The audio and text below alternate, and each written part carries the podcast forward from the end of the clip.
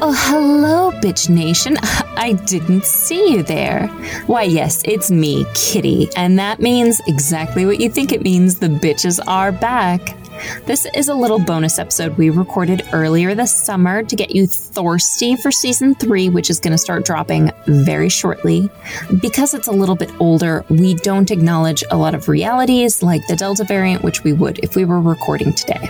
We honestly have no way of knowing what November is going to bring, so we are going to follow whatever the CDC guidelines are at the time, and we expect all of our fans to do the same. We hope to see you all in Cincinnati in the fall. We desperately want to explode your brain with our amazing talk and then drink lots of cheap boxed wine with you in the hotel lobby afterwards. But as good as we hope it's going to be, it's not worth your health. So please only consider attending if you are fully vaccinated, prepared to stay masked throughout the entire event, and flexible in case Diana decides to push the event back to the spring. Now, I want you to know how serious I am about this. I honestly almost got into a physical fight with a guy at FinCon 2019 because he was being extremely rude and disrespectful to the other attendees, and I do not cotton to that. Also, possibly it was slightly because I was really hangry because I walked all the way to a Popeyes only to find that it was closed. So please, don't be rude. Don't be disrespectful. Do not make me fight you because I am very strong and very fast and very brave, and I will do it, and you will not like it. Anyway, this episode kicks ass. Diana wowed us with a bunch of really fantastic insights, information we legit did not know about what it's like to walk away from a toxic workplace. So sit back and enjoy. You're gonna learn a lot, and we will be back in your ears really soon.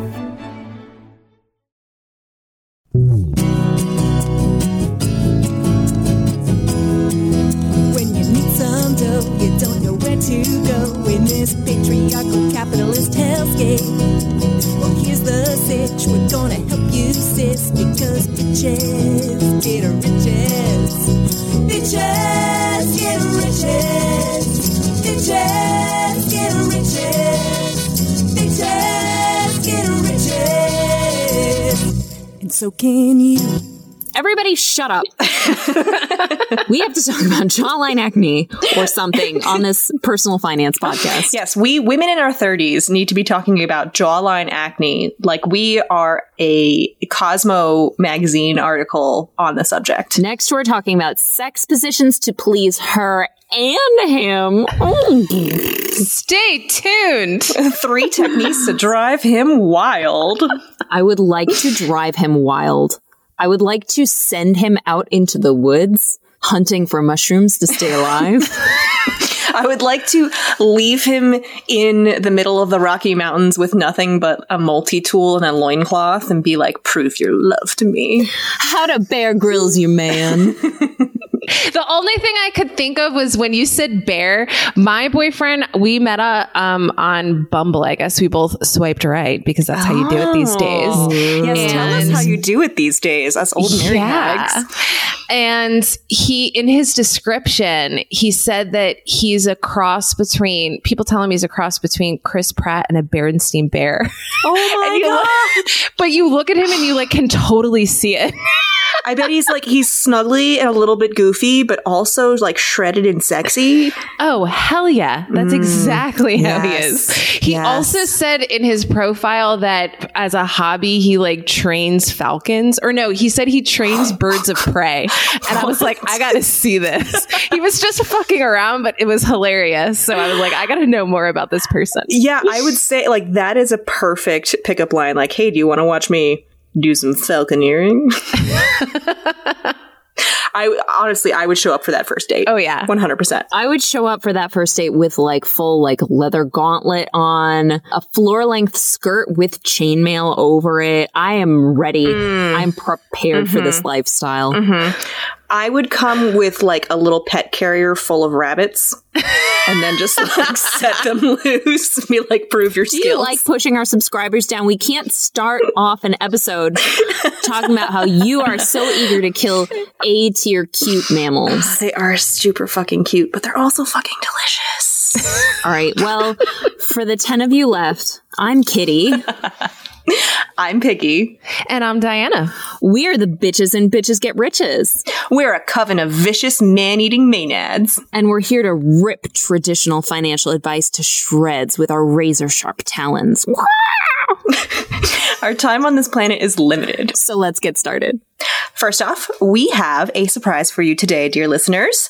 On this very special bonus episode, we have that most rare and elusive of Bitch Nation creatures, a guest. That's right. Joining us is Diana Merriam, founder of the EconoMe Conference. Diana, say hello to the people and tell them what you're all about. Well, hello, everyone. And thank you, bitches, for allowing me on.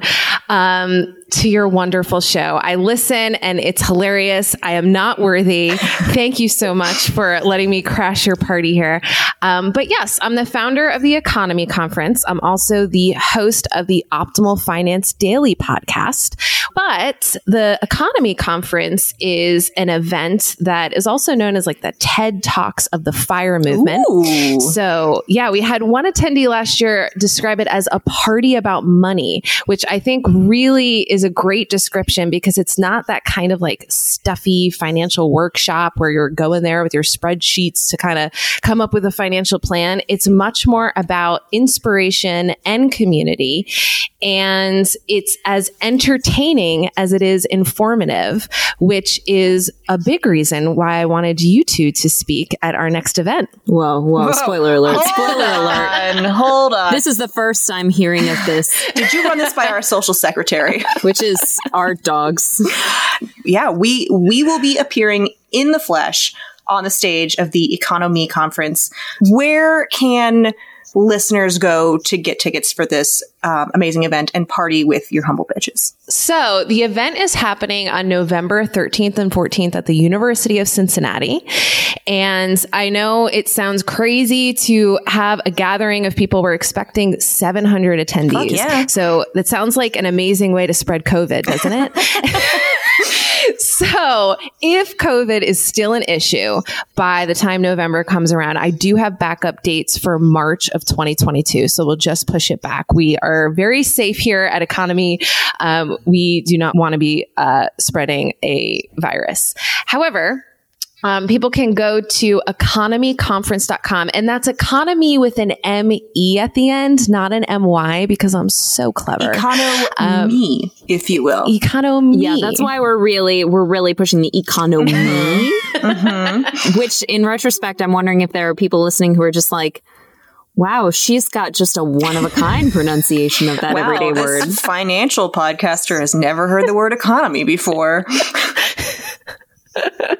So it's economeconference.com and there you can um, buy tickets for the event. We also have a YouTube channel. Just search EconoMe Conference and you'll see all the speeches from last year. So you can kind of get a feel of what the vibe is like. I actually I binged the YouTube videos of last year's EconoMe, or not last year. Was it 2019? No, it was 2020, 2020. like right before the apocalypse. That's right. It was on March 7th, 2020, Oh one God. week before everything shut down. My God. I feel like I dodged a bullet. You absolutely Yeah. did. Well, and thank God because I was like I was binging those YouTube videos, just absorbing knowledge through osmosis. But the the speakers were incredible. Their messages were really just like easy to relate to and applicable to normal human beings. We're so humbled and honored that you would want us to to join your your lineup of speakers for the next EconoMe. Oh, I am so excited. And really, the number one rule of the EconoMe stage is authenticity.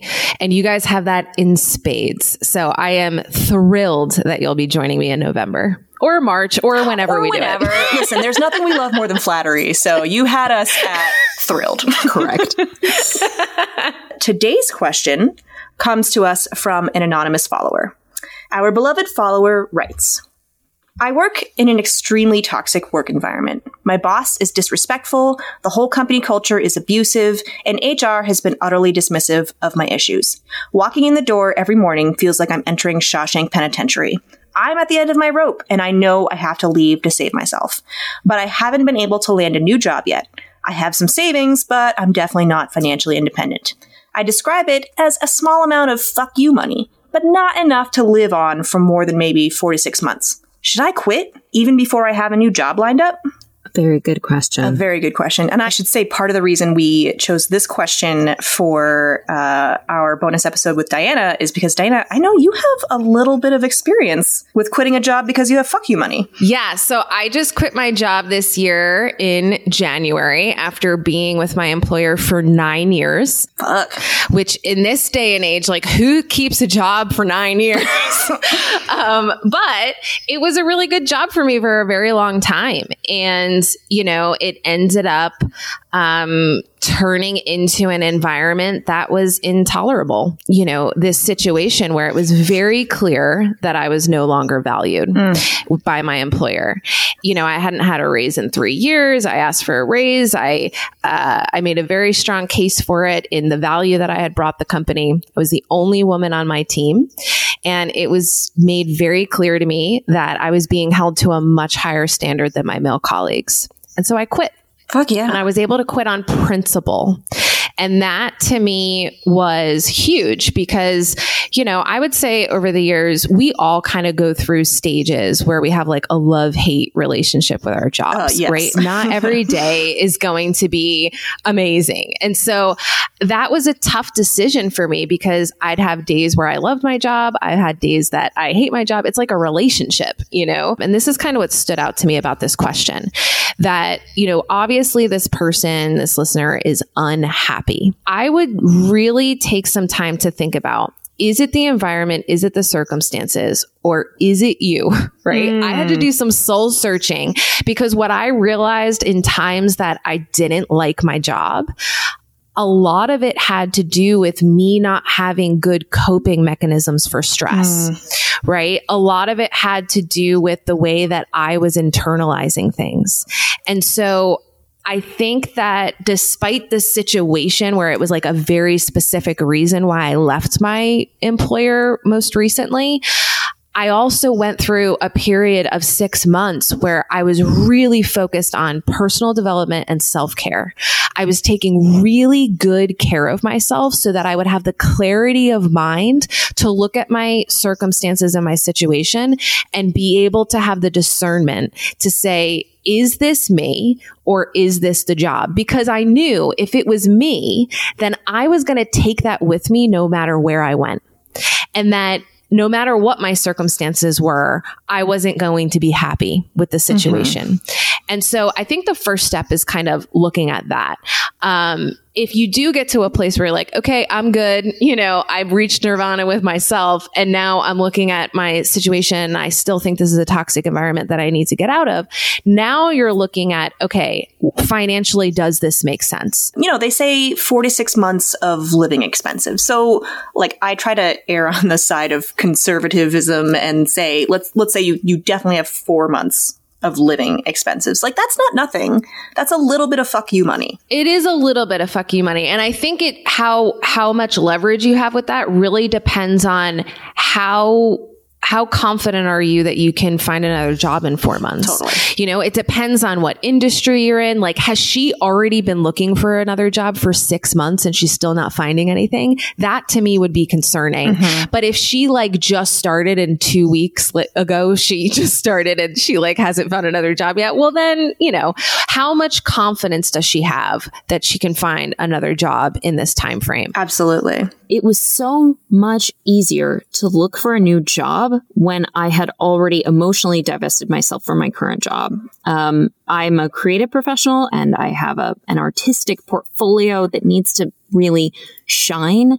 And my portfolio was terrible when I was working in this toxic workplace because it was just sucking all of the joie de vivre out of me. A plus French. I parlez-vous all kinds of Francis, let me tell you. but like, did, did, have you guys had that experience of trying to look for jobs while keeping your current job and finding out that that was getting you really suboptimal results? Well, I can't tell you guys how surprised I've been.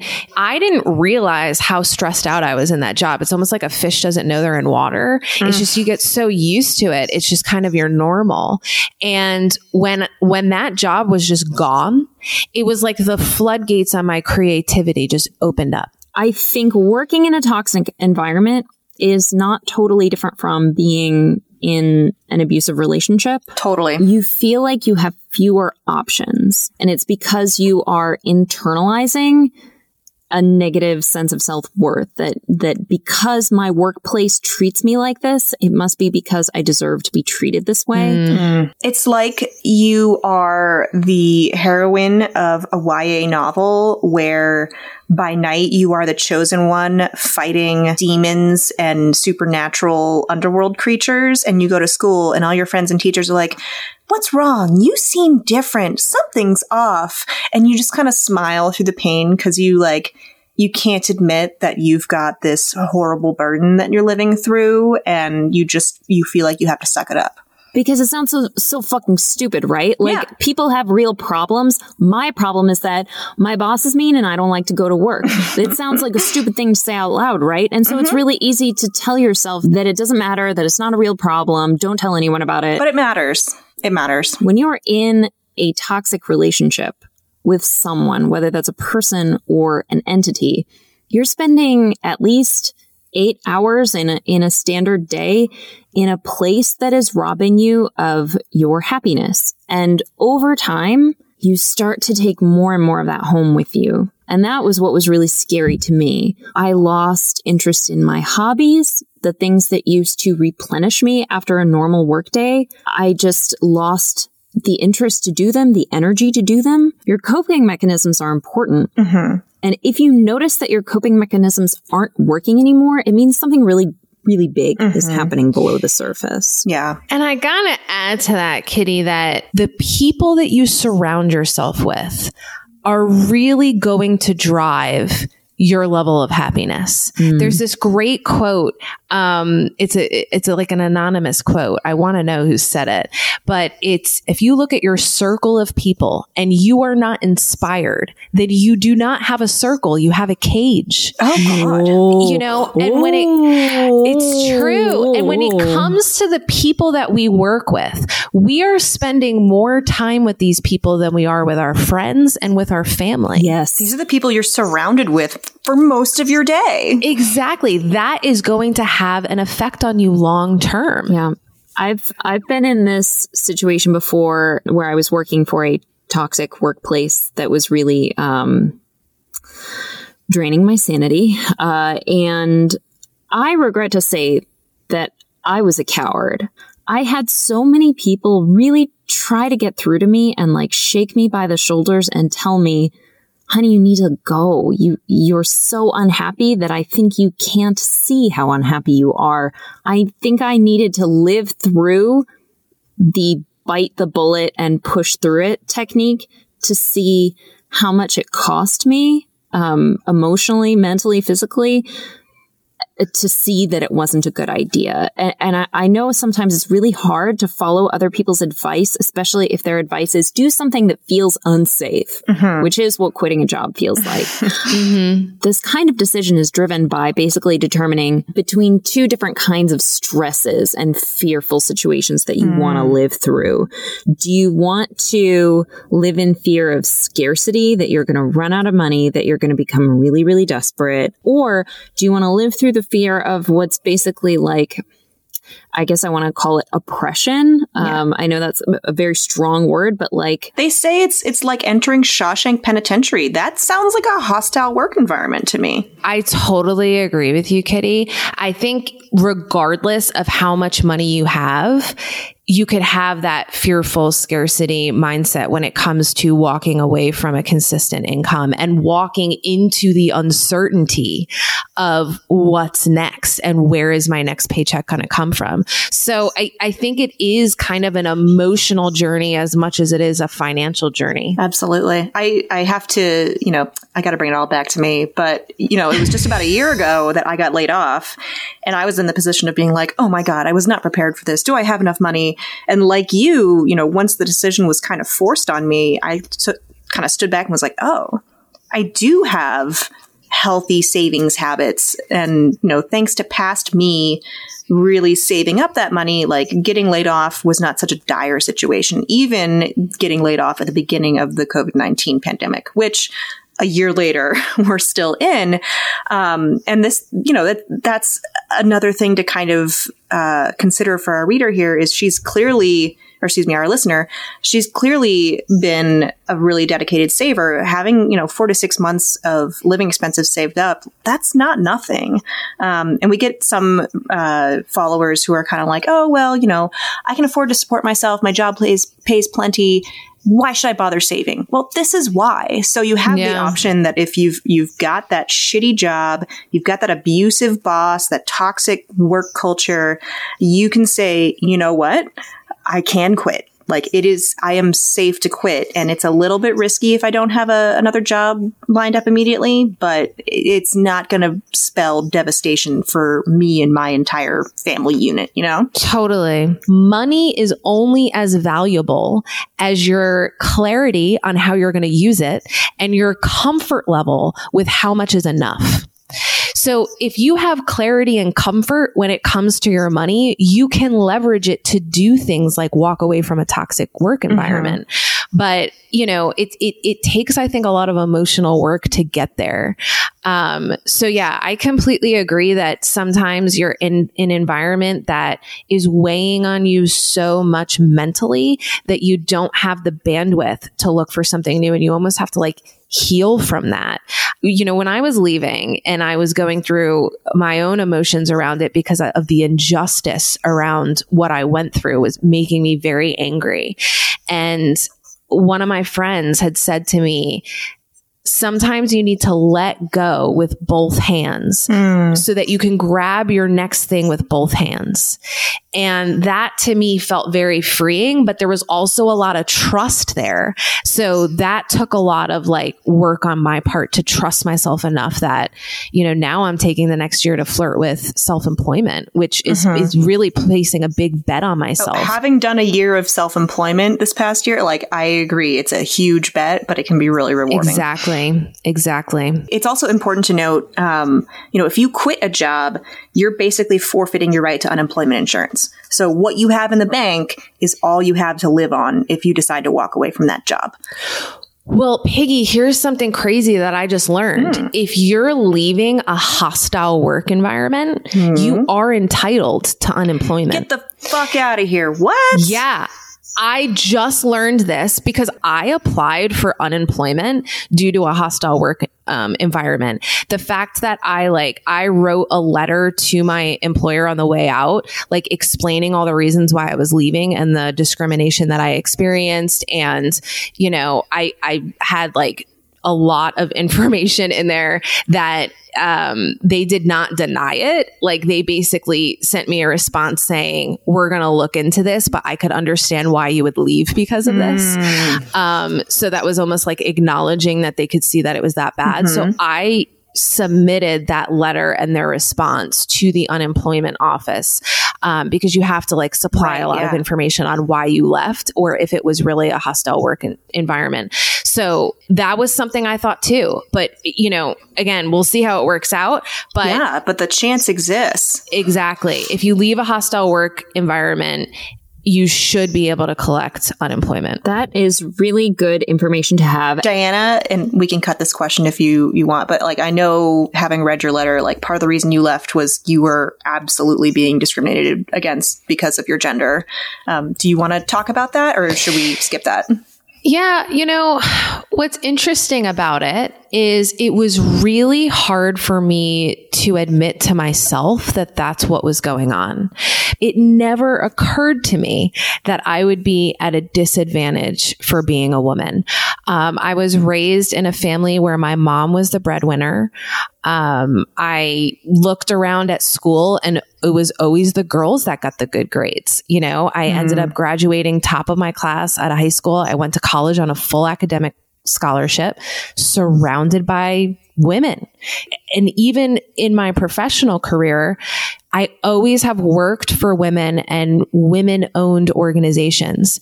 It wasn't until later in my career where the company that, you know, I started with nine years ago was a very much female run organization and it got sold to a bigger company and then it got spun off and then it got joint ventured and it ended up being something very different and the leadership was very different by the end of it. And it, I watched over time all the talented women slowly leave. And, you know, it's just, it's, it was an agency, you know, a lot of people leave agencies. Like I didn't really think much of it. And I've heard women talk about discrimination and, you know, not being paid as much as men. And I just, I had always felt like I was treated very well and that I was a salesperson. It's very easy to be able to quantify my accomplishments mm-hmm. and the mm-hmm. value that I brought to the organization because it's, it's numbers. Like it's very black and white. A lot of times it's hard to like, pinpoint that you're being discriminated against if, you know, it's a role that isn't directly tied to something as black and white as sales numbers. So, I talked to a number of women on my way out, both who had already left and who were still there. And it was all those women that convinced me that this is discrimination. I did not want to believe it. I wanted to think that it was more due to nepotism than it was due to mm. me being a mm. woman. Mm. Which is, which in itself is problematic. Yeah. Mm-hmm. My toxic workplace had a ton of nepotism. Yeah. That was an easier pill for me to swallow because that to me, it didn't really have much to do with me. It just had to do with, you know, they're all friends and they mm-hmm. give each other jobs and promotions and raises and I'm just not a part of the inner circle and that's why. Not because I have a vagina. I mean, mm-hmm. that to mm-hmm. me is the most ridiculous um thing that I could imagine.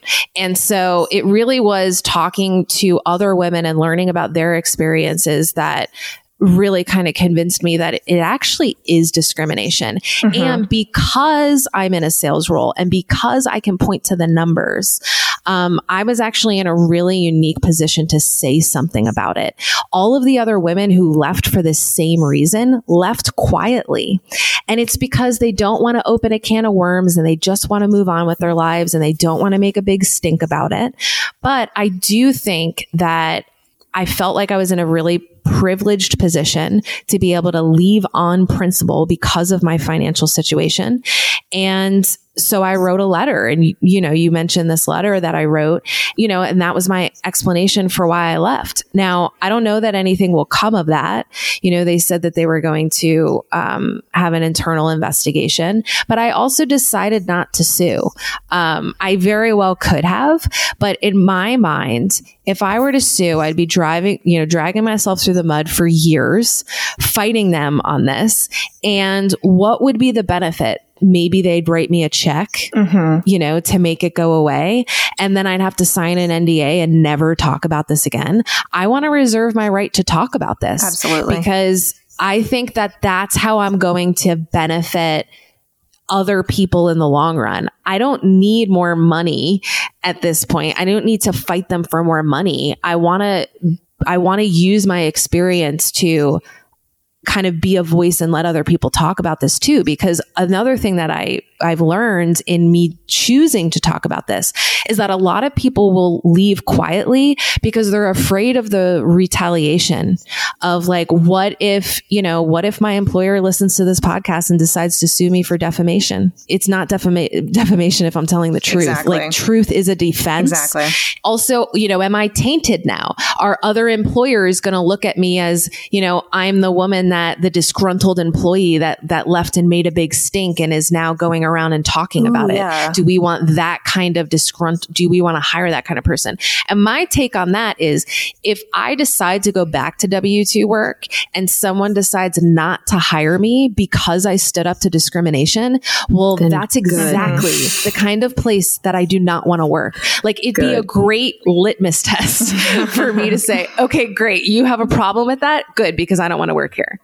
That is so good. And I, that gets to a question that I want to ask, which, which may be a good one for us to, to end on. Let's say you've decided to leave a toxic workplace. What is your responsibility to make it clear to your employer or to your coworkers or to anyone else who cares why it is that you're leaving?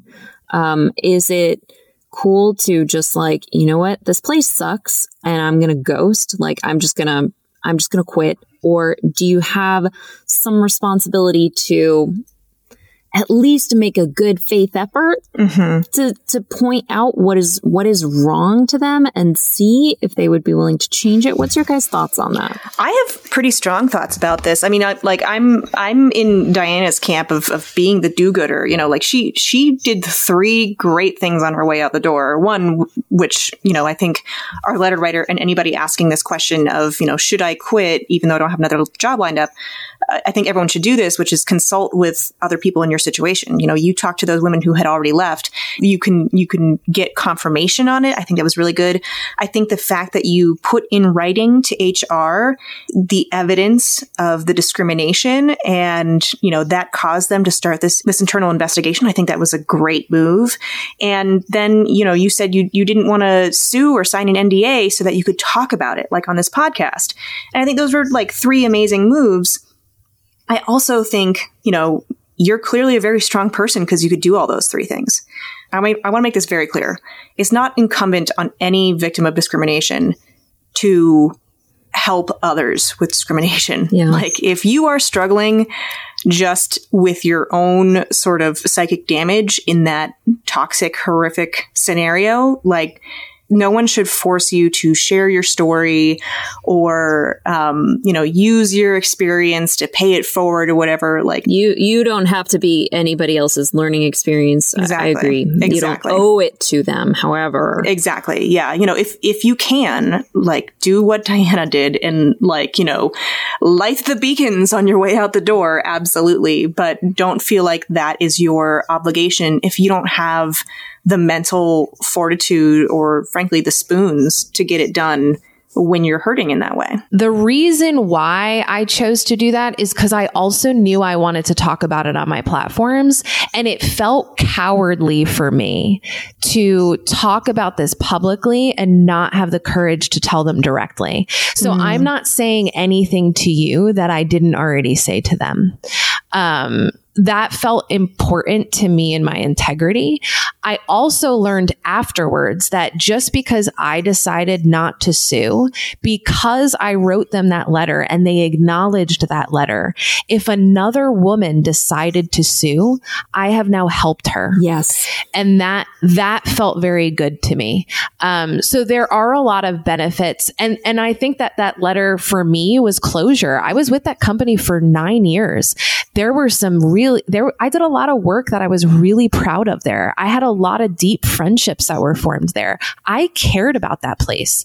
So to me, it just felt important to write the letter. But yeah, I totally agree with you that I, you know, if if that's not what you're inclined to do, don't feel like you're forced to. You got to take care of yourself.